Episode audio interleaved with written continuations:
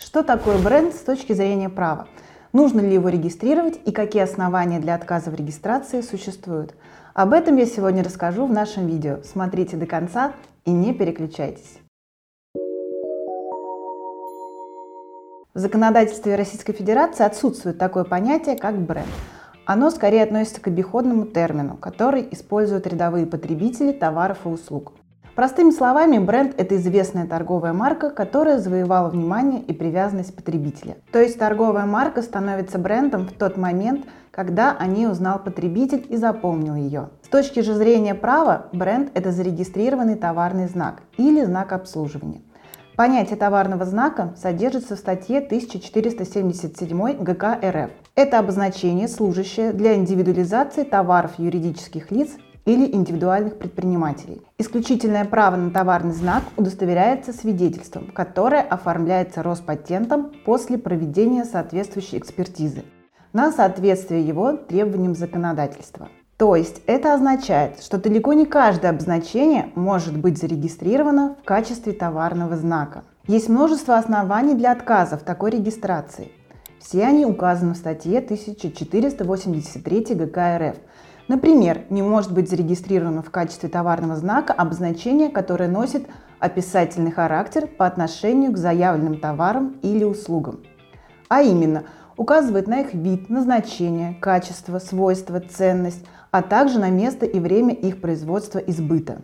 Также не регистрирует в качестве товарного знака обозначения, которые сходны до степени смешения с уже зарегистрированными товарными знаками – либо поданными на регистрацию заявленными обозначениями с более ранним приоритетом в отношении однородных товаров или услуг. Этот запрет создан для того, чтобы потребитель не путал товары одного производителя с товарами другого. Но в то же время в отношении неоднородных товаров и услуг регистрация сходных до степени смешения товарных знаков допускается. Под однородными товарами Следует понимать те товары, в отношении которых у потребителя может создаваться представление о принадлежности их одному и тому же изготовителю. Естественно, не подлежат регистрации обозначения, которые противоречат принципам морали и гуманности. Оценка заявляемых обозначений с этой точки зрения во многом связана как с общепринятыми мировыми стандартами морали, так и с национальными традициями и культурой. Это могут быть антигосударственные националистические лозунги, нецензурные или жаргонные слова и выражения. Это далеко не все основания для отказа в регистрации товарного знака, которые установлены законом. Разобраться в них как рядовому потребителю, так и производителям товаров без соответствующих знаний крайне сложно. И если вам это интересно, то вы можете оставлять свои вопросы в комментариях, либо позвонить по номеру телефона который указан в описании к данному видео. Мы с удовольствием ответим на все ваши вопросы. Дополнительно хотелось бы отметить, что регистрация товарного знака не является обязательной процедурой. Это ваше право, а не обязанность. Но уверяю вас, что товарный знак необходим любому лицу, которое занимается предпринимательской деятельностью.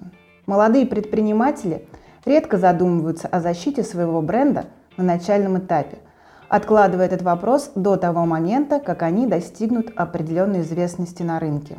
Но в этом случае существует опасность, что какое-то недобросовестное лицо, пользуясь вашей репутацией и популярностью, зарегистрирует ваш бренд в качестве товарного знака и в дальнейшем запретит вам его использование. К сожалению, явления подобного рода нередки, и заканчиваются они всегда затяжными судебными разбирательствами. Поэтому если у вас есть бренд, который еще не зарегистрирован в качестве товарного знака, обращайтесь к нам в юридическую компанию Юрвиста. Наши специалисты обязательно помогут вам и зарегистрируют ваш товарный знак качественно и быстро. Подписывайтесь на наш канал, ставьте лайки и оставляйте свои комментарии. Благодарю вас за внимание.